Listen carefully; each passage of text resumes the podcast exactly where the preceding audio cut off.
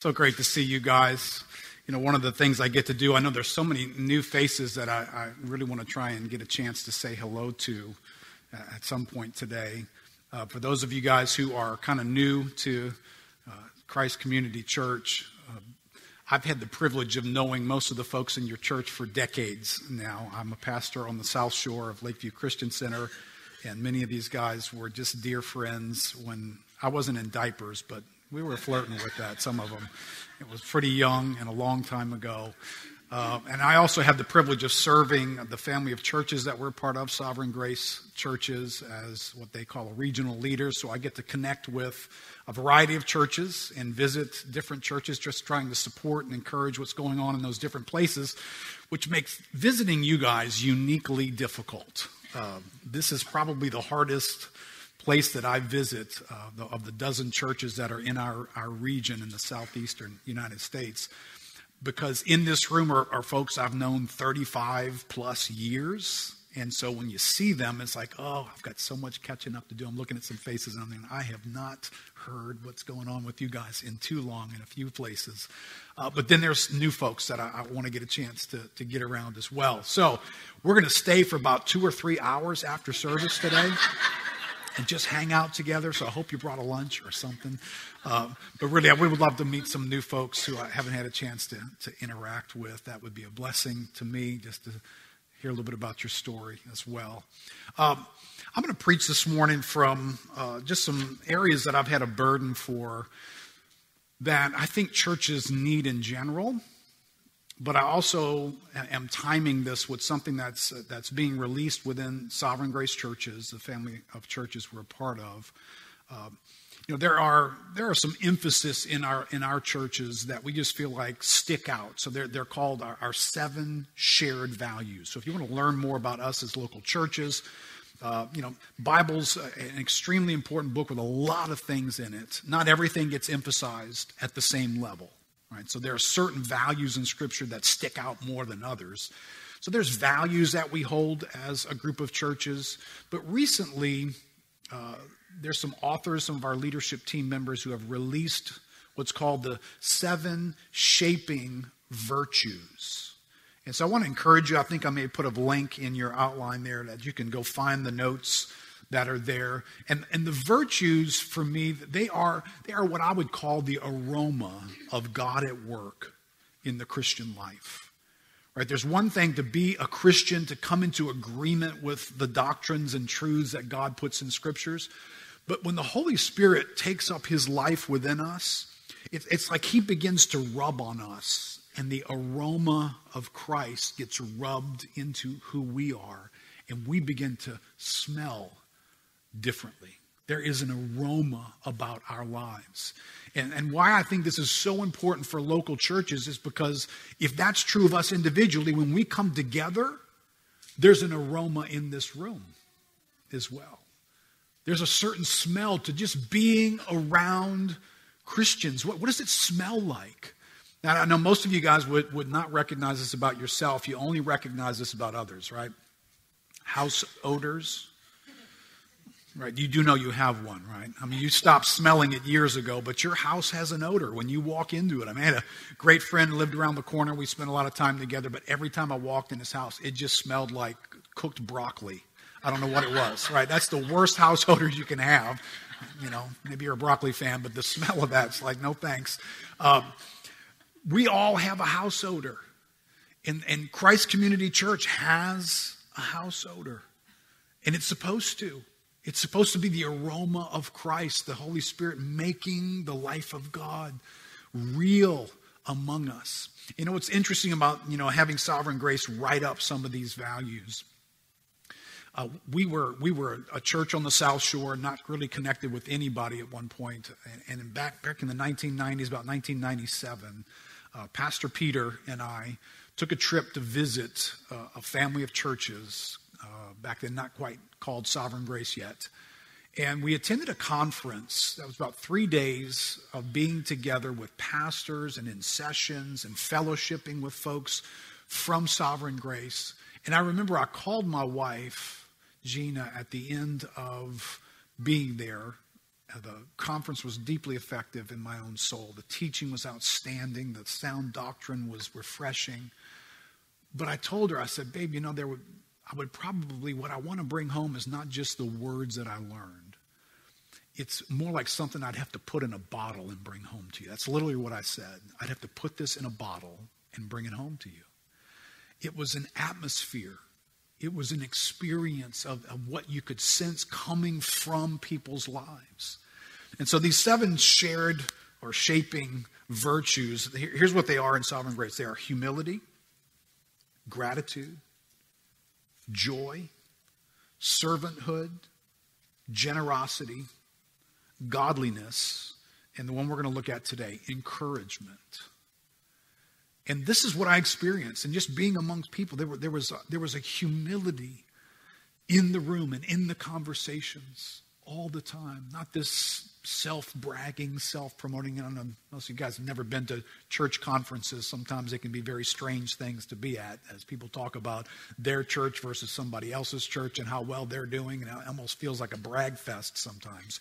But the humility that was there, the joy that was there, the gratitude that was featured in these settings. And, and if you follow along with, with what Reformed theology teaches through the scriptures, you, you have reasons for all those things. There's nothing more humbling than recognizing the greatness of God and the smallness of man. And that should feature who we are and inform who we are as well. Ray Ortlund wrote a book a few years ago called The Gospel. It's about the community of God's people. He said the ministry of the gospel in our churches involves more than doctrinal argumentation. The work of the gospel is subtle, like the work of a fragrance. It is not just brute facts landing hard on someone's mind, but an aroma wafting into a heart. And this light contact proves to be life or death. Such is the astonishing power of the gospel of God. And there's something about us being together that there's an aroma that just kind of wafts its way subtly, softly into our hearts, but it has a profound effect. So, gospel power and the power of the Word of God and the presence of God among us, it's not just preaching messages that confront and bash into bad ideas that are in this world, although it is that. There's something about being in this place that the aroma of Christ has this subtle effect on each one of us to awaken things in us. And today I want to talk about encouragement being what you smell when you walk in this place, when you're in your small groups, when you have gatherings. There's a smell of encouragement you know, I've borrowed my introduction moment here from Captain Obvious. The need for encouragement exists because discouragement exists. Right? The need for us to be encouraged as individuals walking in the purpose of God is because discouragement exists in our lives. Right, the word for encourage, it's an interesting etymology. If you go back and look at it, it's these two words, in and courage. And it means to cause to be, to put something in. That first little piece of that word, it means to, to put something in something else. And then that word courage, it comes from the word for heart. It, it, it's a frame of mind. It's a quality of mind which, I love this phrase, enables one to meet danger and trouble without fear. So when we encourage, we are putting in others courage to face life and to face moments without fear. That's what it means to encourage. So don't just have that word floating around. Think of it as when you interact with somebody in an encouraging way, you are putting courage into their life for whatever it is that they're facing. And of course, discourage is, is the opposite of that. To discourage means to deprive of or cause to lose courage. For courage in life to be dislodged by the things that you and I interact with. And, and there are going to be moments, and we're going to see today from these battlefields in the Old Testament to the battlefields in the New Testament to the battlefields right here on the North Shore. You guys face life, I face life, we all face life where things dislodge courage. So nobody in the room here needs to get some macho attitude that, that well, not me. I, I never face discouragement. If your heart is ticking, you're facing discouragement. In this world, you are going to face moments where your courage just goes out the window and you will need encouragement. So I want to bring three insights from an Old Testament passage, and then I'm going to pull a New Testament passage into the same setting. Those three thoughts will be one, we need help with courage because there are forces arrayed against us. Second, courage comes from the sovereign grace of God in his covenant love, and it comes from others. And third, why are there discouraging enemies in our lands? We'll learn to teach us to depend on God's grace. So let's find some courage in this story from the, the Old Testament passage here I have before you. It's 2 Samuel chapter 10. If you know where this is in the history of Israel, this is during King David's reign. King David's reign was filled with a lot of fights, a lot of battles. He was establishing the kingdom of God in Israel. He was preparing for the day that the temple was going to be built, where God's presence was going to dwell there in Jerusalem. But there were wars to fight, and David fought many of them. And here's an example in 2 Samuel chapter 10, verse 8. It says, And the Ammonites came out and drew up in battle array at the entrance of the gate. And the Syrians of Zobah and of Rehob and the men of Tob and Maacah were by themselves in the open country. When Joab saw that the battle was set against him, both in front and in the rear, remember, Joab is, is King David's main general in his army. When he saw this, he chose some of the best men of Israel and he arrayed them against the Syrians. The rest of his men he put in charge of Abishai, his brother, and he arrayed them against the Ammonites. And he said, If the Syrians are too strong for me, then you shall help me. But if the Ammonites are too strong for you, then I will come and help you. Be of good courage and let us be courageous for our people and for the cities of our God. And may the Lord do what seems good to him. Let me just pray for us for a moment.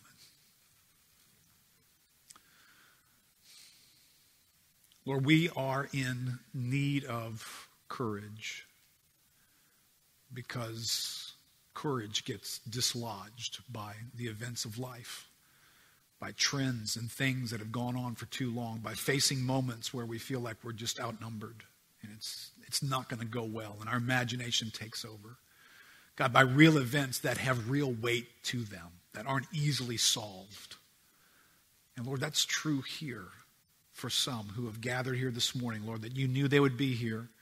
You knew the timing of their life and they would need a word about having courage, Lord. There's some folks this morning here facing a need for courage. What I think about Ed and Laurie and just a new moment that's come to their lives where courage is needed in the days ahead. And Lord, I know many of us are concerned for them, but there's others here as well, Lord.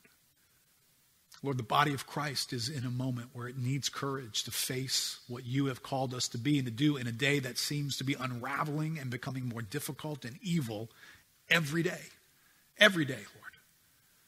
Lord, I know Christ Community Church, and Lord, in some ways, my own church back across the lake.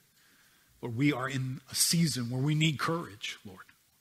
Uh, Lord, we are going to be tempted to face the moments of our lives as though there aren't adequate resources. But Lord, you have a means of bringing courage to our lives. So, Lord, help us today.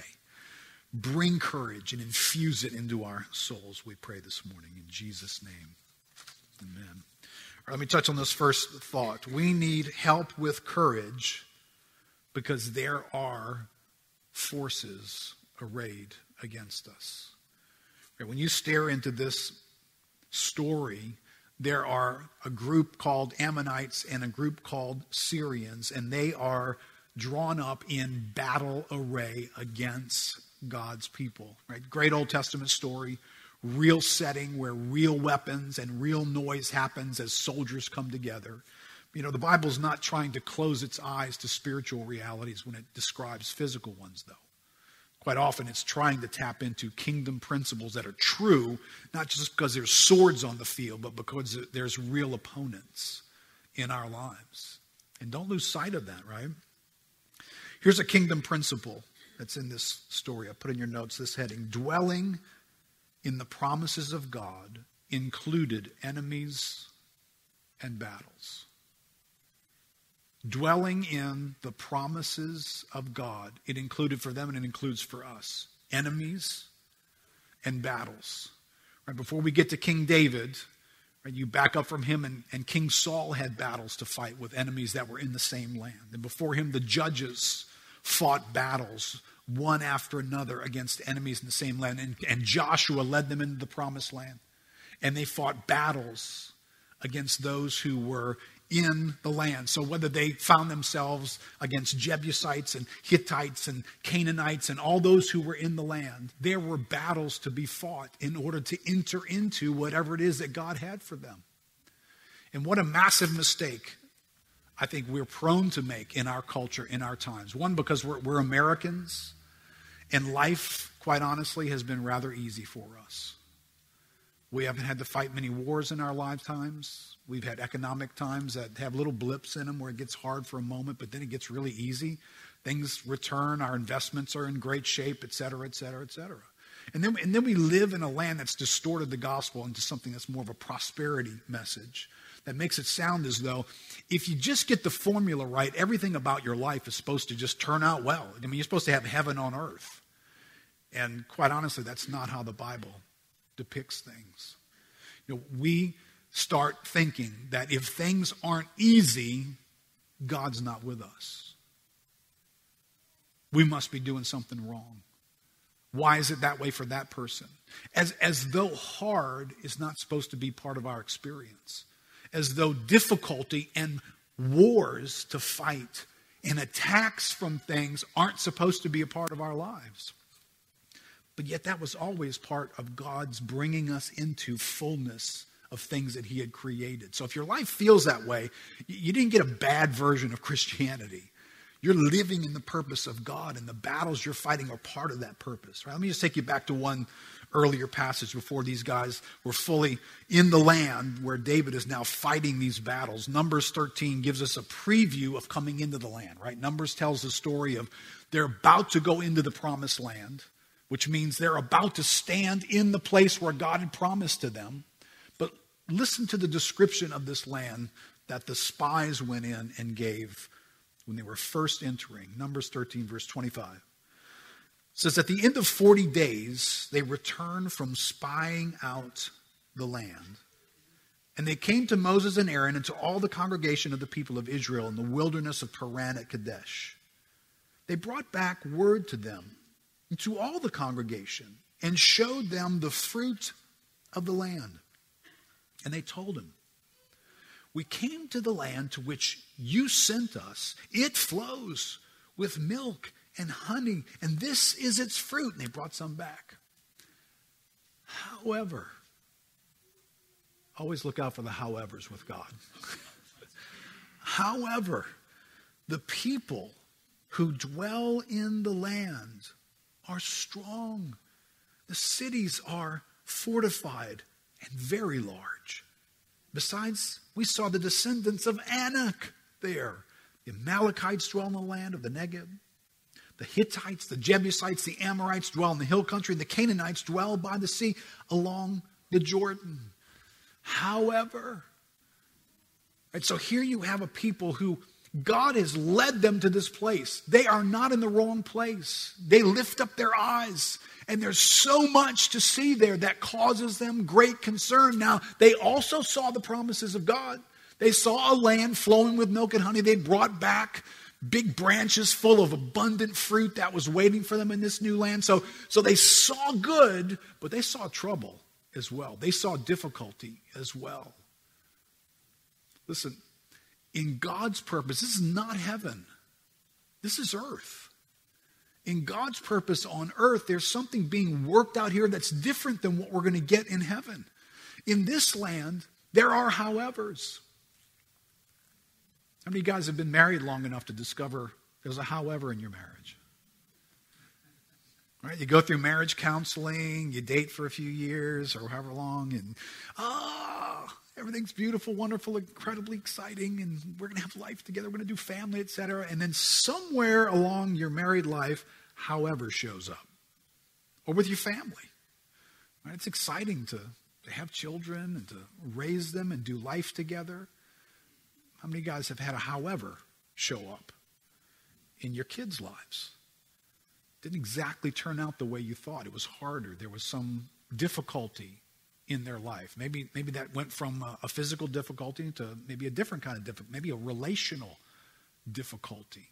So, I mean, there would be some folks here in the room, a, a, gathering this big, where there's just fracture and brokenness in families. There's a big however there. Maybe you're a younger person, you stare into your parents' lives, and there's a however there. just things aren't in a good place.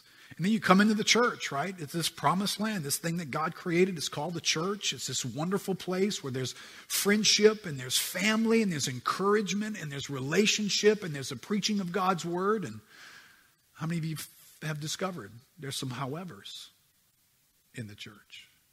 There's some difficulties that come when you put fallen people in a room together and say, hey, go do relationship with each other and build the kingdom. Ah, but that's God's promises, right? Isn't it supposed to go right because it's God's promises? It's supposed to be easy.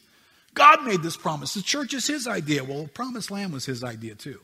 And he sold it to them with a brochure. It's a land flowing with milk and honey. There's all this stuff in the land. Go in and enjoy. However, there's other stuff here that when you get around it, it's going to dislodge your courage.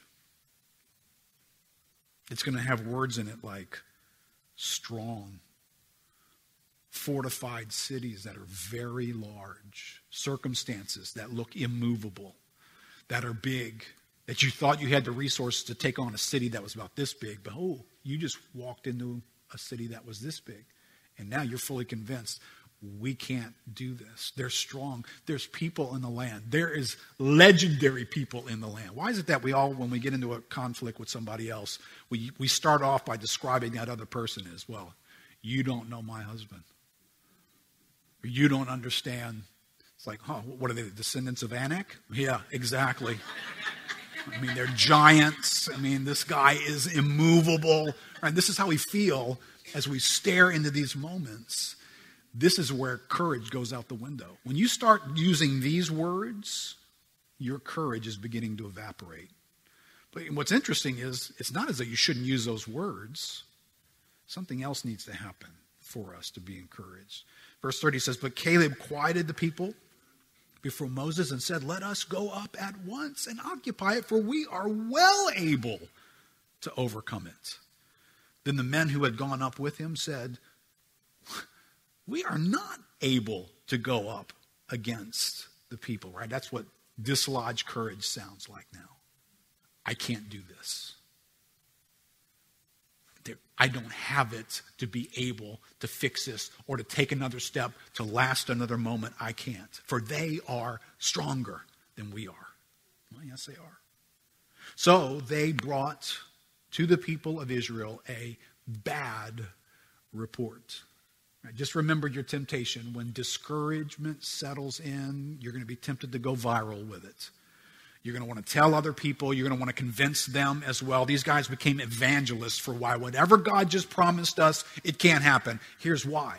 So don't put that past any of us, right? We get discouraged and we want to now convince everybody else to be that way as well.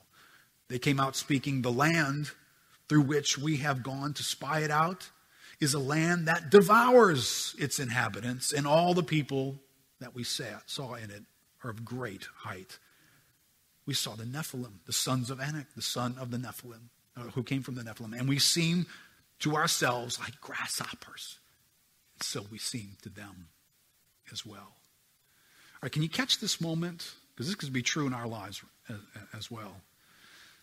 they are, they are at the doorstep of the promises of God. This is, this is where they've been. They've, they've been on pause for 40 years, wandering in the wilderness. God brings them to the doorstep of his promises. They're about to engage the promises of God, and they have a crisis of courage on their hands. Those will be moments familiar to a lot of us. You, you can be right there about to take the next step into the very things that God has purposed for you, and you can have a courage crisis and it goes out the window. And it probably is for reasons similar to these guys. You know, our story from King David is we're facing a battle, courage is going to be needed, and the moment is simply this we're outnumbered and we're surrounded. So, whatever that translates into your life and my life, we're outnumbered. You know, usually that means financially we can't do this. We don't have the resources to do it. And we're surrounded. We don't see any way out. It's not an obvious way for us to get out of the pressure that's sitting on us right now. Well, that's where those guys find themselves needing courage. Secondly, insight on Courage comes, where does courage come from? Courage comes from the sovereign grace of God in his covenant love and from others. All right, so when you stand in Numbers, Numbers chapter 14, and they're about to enter the promised land, Joshua and Caleb see something else besides giant cities, giant people, and we don't have enough. They, they saw something about God in that moment. They said, If the Lord delights in us, he will bring us into this land and give it to us. Did, they didn't have to make an argument. No, no, you guys, he had a bad vantage point. The people are much smaller than you thought. Look, most of the cities are tiny. We're going to overrun them in no time. There's just a couple of them that are going to be tough. That's not their angle. Their angle of argument is if the Lord delights in us, he will do this if the Lord delights in us. And that's the question, then, isn't it? Does he? Does he delight in you? I mean, you know your resume better than anybody. You know all the ways that you don't deserve for a pure, perfect, holy God to delight in you in moments where maybe you've been full of doubt. Maybe you've gone sideways for some reason in your life. Why will they overcome these things? Where can courage come from in a moment where you definitely are outnumbered and outgunned? Well, if he delights in us, well, why would he delight in us? Well, if you read carefully, how, how does the nation of Israel get favored status with God? Because they behaved better than all the other nations? Because they were bigger and more impressive than the other nations? Because they had it together in a way that God said, hey, you're my number one draft pick of all the nations in the world. I'm choosing you because you guys are head and shoulders above everybody else. Is that how the nation of Israel got favored status? You read Deuteronomy chapter 8, you'll have an interesting display of why God chose the nation of Israel. And God goes out of his way to say, I did not choose you because you were bigger than other nations or more mightier than other nations. I set my love on you because I love you. That's what it says. And I made a promise to your fathers that I'm fulfilling. So, why does God have this delight in the nation of Israel? Because there was something in God that he chose to set his love on Israel. It is not derived from Israel. God was not overwhelmed by Israel. He was not incredibly impressed with Israel. They didn't stand something up that made the perfect, righteous God go, That catches my attention. You're, you're all of the guys.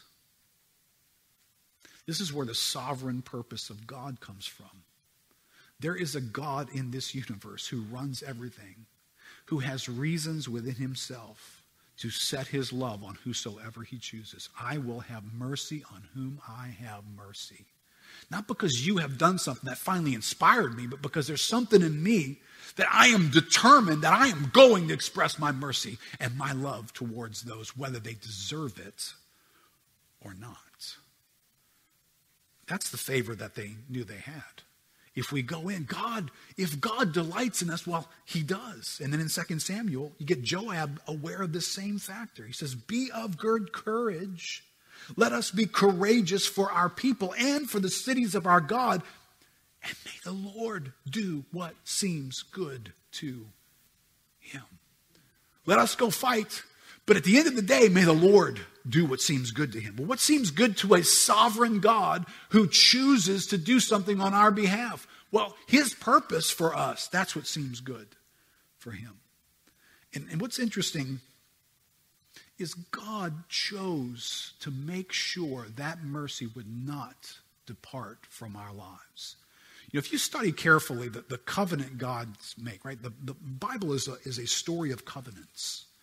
It is God making agreements with men. And there's this there's a covenant of faith that God makes in the Old Testament that gets fully expressed in this covenant that happens at the cross. And if you're careful and you watch, what were the mechanics of the covenant that got made at the cross? Well, here's what it wasn't it wasn't the God of all time and creation making a deal with you and I individually. It was the God of all creation making a covenant with his son.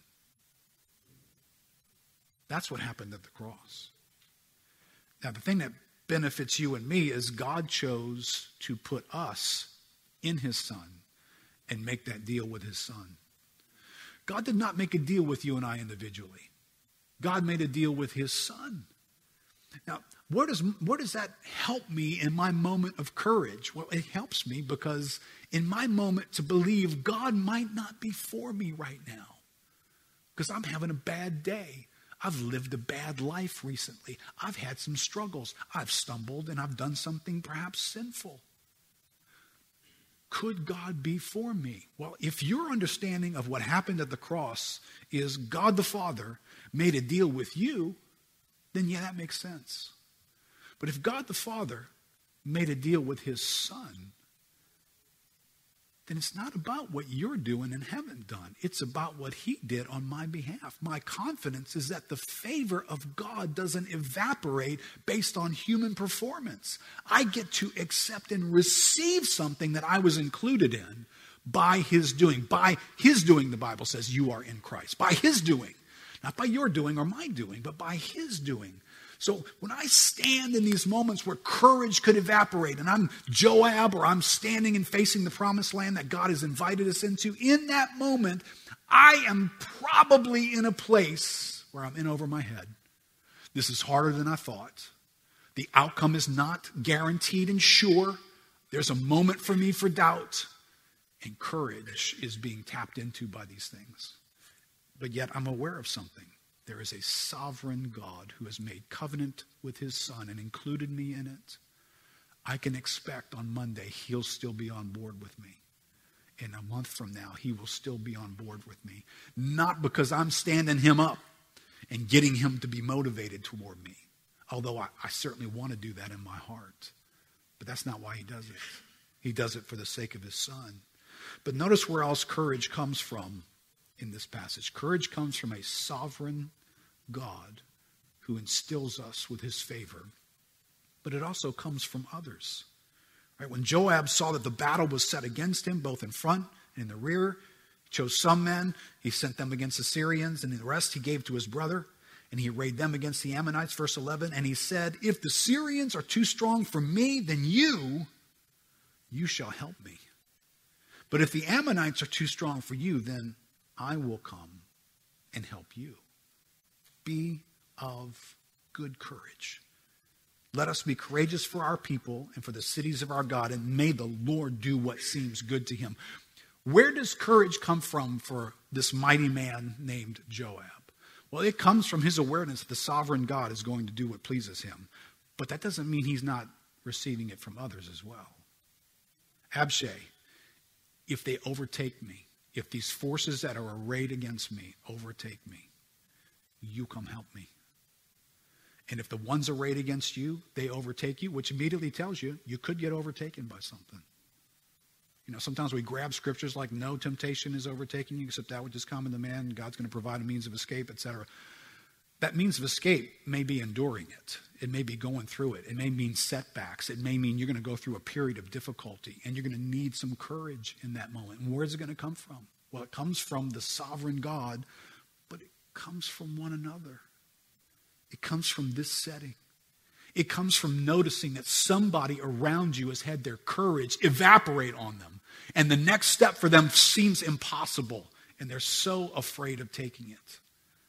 And you might be the one who needs to come into that moment and bring some kind of courage. Now, listen, encouragement is this, this thing that just kind of feels like it just kind of happens. Uh, in courage, infuse courage. You and I have a role with one another to bring courage into somebody else's life, to inject an element of courage into their life. And God fully intends that we would be doing that for one another. Now, I find it interesting here that Joab is the creator of this and he's inviting people to come help him. If you read much about Joab, I'm not sure Joab almost ever loses. Joab is this mighty warrior, this, this guy who, you know, he's, he's a hero in this story, but he's kind of a jerk in some other places. And so he's a guy who just gets it done. He is this mighty fortress of a man. He, he is the Michael Jordan of the basketball league, right? This, when you bring, bring up Joab, you're kind of like, hey, instant respect. That guy plays at a different level. He never loses. And he turns around and says, if I get overtaken, you come help me. Now, can I just tell you this? There, there are seated in this room and in your life, there are going to be Joabs in your life. And your impression of them is they never need help. You think they've got it all together. They always rise to the occasion. They're always serving somebody else's need. That they seem to just put it together and go on to the next thing. And so your impression is that they're just this undefeated force in life. And you can be tempted to believe you don't ever need to encourage them. Whoever those guys are right now that are coming to mind, they will need courage as well. Because there are going to be moments when their courage begins to evaporate. And I'm kind of, I've got some guys back home that, you know, we've, you know, many of you guys know a dear friend and couple that was just a powerful force in our lives, Bill and Nancy Treby. Bill was a Joab. I was never with Bill that he gave you the impression that he needed anything. He was always a force. He was always bringing something to a meeting. He was always somebody that was going to spearhead something or take on another responsibility or step into another need that somebody else had. And quite honestly, he got to the last year and a half or two of his life, and he needed encouragement. And can I just tell you, I give myself the worst of grades in that moment. It's like, I didn't know how to encourage him. I didn't know how to come alongside the Joabs because they kind of don't give you a reason to do it all their life. Right? So, some of you guys who have known forever, you're aging, you're getting to a place where life's going to be different. Life's going to be different for some of your folks who have been Joabs in this church. And they, they need you to pay attention to the fact that they're calling for help. And you're not used to that. You've got a parent in your life, you've got an influential spiritual leader in your life, and you thought they never needed any help. They need help. They need encouragement. This ministry has to catch us, and we need to transfer it to others. I'll give you this third reason. Why are there discouraging enemies in our lands? Well, they're there to teach us to depend on God's grace. In Judges chapter 2, verse 23, there's an explanation for why God sovereignly left enemies that would have to be fought in the land. God, why'd you do that? Judges 2, verse 23 says this So the Lord left those nations. The Lord left those nations, not driving them out quickly, and he did not give them into the hand of Joshua. Now, these are the nations that the Lord left. Why? To test Israel by them. Listen, when you see tests in the Bible, it seldom means pass, fail. You know, let's take a test. Hey, what kind of grade did you get on the test? I, well, did you pass or did you fail? God, God's not looking for a pass fail because remember, God formed a relationship with a nation that had already failed. Right? That's the story of humanity. We've all failed and fallen short of the glory of God. So we pass by the mercy of God. So it's not that kind of test. It's more like a refining test. That word in Scripture, test, is often about separating one thing from another. It's God turning up heat and letting that which is not pure get separated from that which is. And so God tests things in that way in Scripture. He says, Now, these are the nations that the Lord left to test Israel by them. That is, all in Israel who had not experienced all the wars in Canaan. It was only in order that the generations of the people of Israel might know war, to teach war to those who had not known it before. Why, why are there, in the promised land that God has given, and you and I are living in the promises of God, why are there enemies in your land? Why do they pop up with weapons and come after you? And fight and threaten you and cause courage to leave the room on you. Why are they there? They are strategically there. They are not accidentally there. They are there by the sovereign purposes of God, that God is doing something through these enemies, these hostilities, these difficulties that is vital to your faith and my faith. You know what's true about the faith that God has given us? When you read about faith in the New Testament, faith is on this, this pilgrimage with us all the way to the end. Right? It, it's not faith is not like a, a, a box we checked, like we, we registered with heaven. So, hey, are you going to heaven? Well, yes, I'm registered. I mean, that's not how the Bible presents it. The Bible presents that you and I are connected to God's eternal purposes by faith. So I'm connected years ago from 1979. I began a, a connection with God. By faith, I was connected to the grace of God. But I don't get to stand today and say, oh, yeah. Well, you see, I, I registered in 1979. I'm good. No, no, no. The question is is your faith alive today? That's a real question. And will it be alive tomorrow? And will it connect me to the grace of God when I stand at the very last breath of my life? Do not get the impression that, that you are right with God because you checked a box a bunch of years ago. And in heaven, the paperwork says I'm cool. No, right now, the God of the universe looks into our faith. Is that faith in Him right now? You know there's a God who cares about whether that's true or not? That He intends to work in our lives in such a way that my faith needs to keep on reaching out to Him every day, every day, every day. And Peter described in 1 Peter this, this impact of this kind of interaction that God has with us, that we are grieved by various trials if necessary. If necessary. We have afflictions and we fight wars if necessary, that our faith may be tried being more precious than gold, though it is tested by fire, though it is tested by fire. Listen, the faith that God has given us, it needs a good fight. And there are times in which that's exactly what you're experiencing. You are in the fight by faith in your life by God's design. So listen, I'm going to I'm going to jettison the second half of the message here. Um, there's some really cool stuff. You can go read the notes on your own. Uh, but I want to bring us to a place, and maybe Katie, you could come back up here. I want us to bring us to a place where if we have entered a season and you are in a place in your own life where you, you stare into the promises of God, whatever they are, wherever you are, single person staring into the promise that, that maybe God's got a future for me